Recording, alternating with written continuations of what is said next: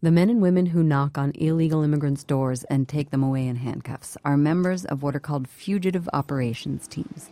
They often meet up before dawn, like on this Tuesday morning in the dim parking lot of a Queens diner. All right, this morning we're going to be going after three targets. First on the list, a Moroccan couple living in East Elmhurst, Queens, Abe and Fatima.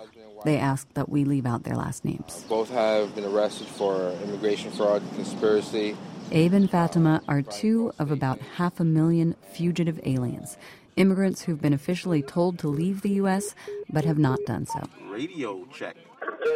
The couple's home is just across the street from the entrance to Rikers Island, and Supervisor Darren Williams is caravanning toward it, along with half a dozen fugitive operations vehicles. Everyone has a story. That's what I say. Everyone has their own individual story that's unique to them. And I'll listen.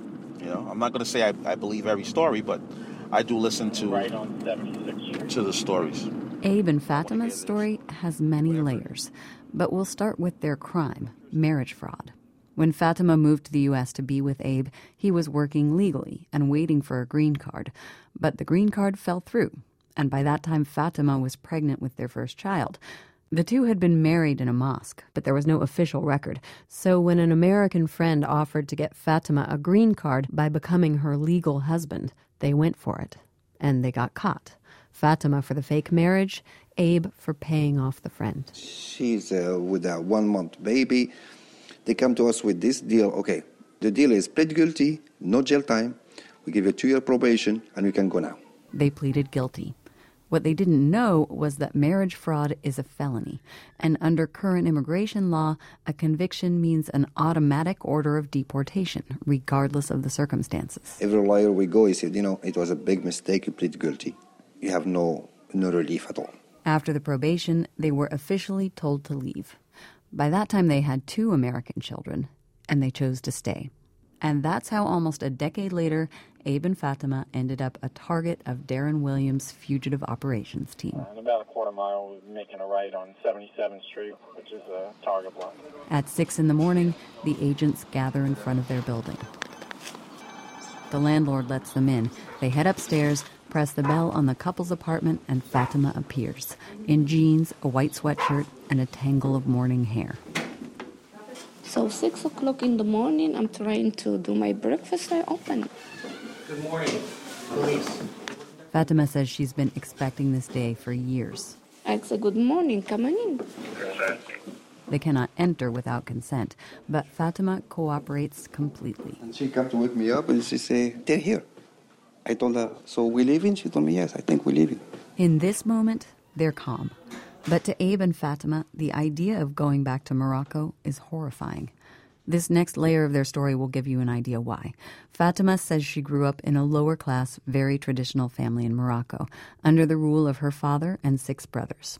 She couldn't choose her own clothes, watch television, or listen to music. When she tried to learn guitar, my father, he came, he broke it. Because I have no right. He told me, why, you gonna go play in the bars? In her 20s, she was able to move to France, but there she says she was under her brother's strict command. I dream to come to United States. For me, it's freedom.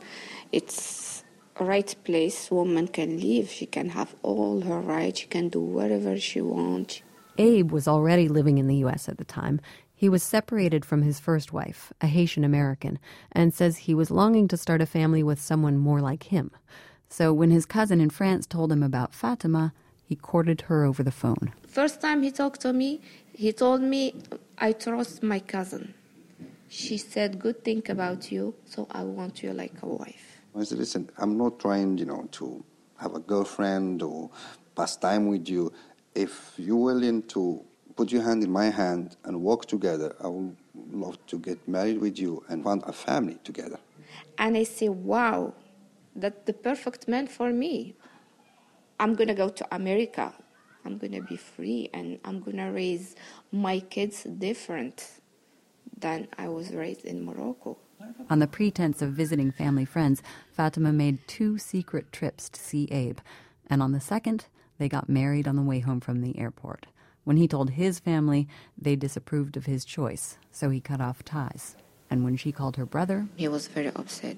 They told me everybody talking in Morocco about what you did. For them is like black spot in the family honor. I'm from there. I know how it is. He treat me, uh, if I see you, I'm gonna kill you. So I give up. When I had my daughter and him, I said, this is my family now. I have to fight to stay here. Before immigration agents entered Abe and Fatima's home, they didn't know the couple had children. They have um, two young daughters. Team leader Raul Kanja steps out to give an update. We're gonna leave the mother here, have a report later on. But Abe will come with them. They take him downstairs away from his family before they put his handcuffs on. Try to make it as smooth as possible for you know, all concerned. As her husband is led out the building's front door, Fatima follows him to the bend in the stairs, finally losing hold of her calm. Ma'am, you'll be fine. Okay, you'll, you'll be okay. And outside, the city is just waking up. It's a tough job, but you know we enjoy it. So it's just a daily routine. In the car on the way back to immigration headquarters at 26 Federal Plaza, Darren Williams says there are stories that move him. You know, I'm human. There are situations that, uh, you know, are heart wrenching. But anytime you deal with kids, it's touching. Anytime. But when asked whether he thinks it's unfair, as advocates charge, to deport people who've been here 10, 20 years, paying taxes and raising American children, Williams brings up the wait list in countries across the world for would be immigrants to come to the U.S. legally. So is it fair to have individuals who are here illegally jump over those folks who have been waiting all this time? I, I don't think so. What would you tell all those family members out there that are waiting? You know? At 26 Federal Plaza, Abe is fingerprinted and photographed, but Williams has discretion over whether or not to detain him. And because Abe is the sole breadwinner and does not seem likely to hide, Williams sends him home. He'll wear an electronic ankle bracelet and report weekly to immigration. Fatima has only to report every month. Sitting on their couch some weeks later, the two say they're making a last ditch effort to reopen their cases.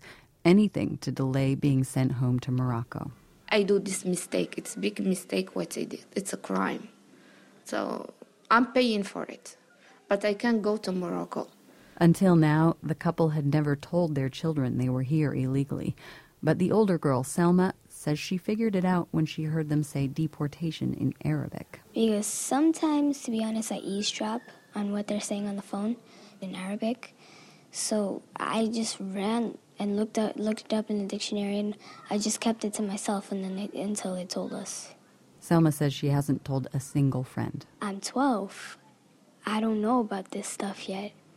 I'm not old enough to go through this yet. I don't think I have any family in Morocco. So we don't know who we're going to live with, and we don't know who's going to take care of us. And neither do her parents. Where is home? Back home where? Those girls have a right to a life, a basic life that they will not have at all back home.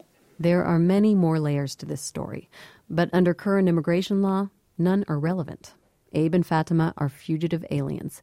They lost their right to stay in the U.S. when they were convicted of immigration fraud. As things stand, Abe and Fatima are likely to be deported, and they'll have to decide whether or not to take their American daughters with them.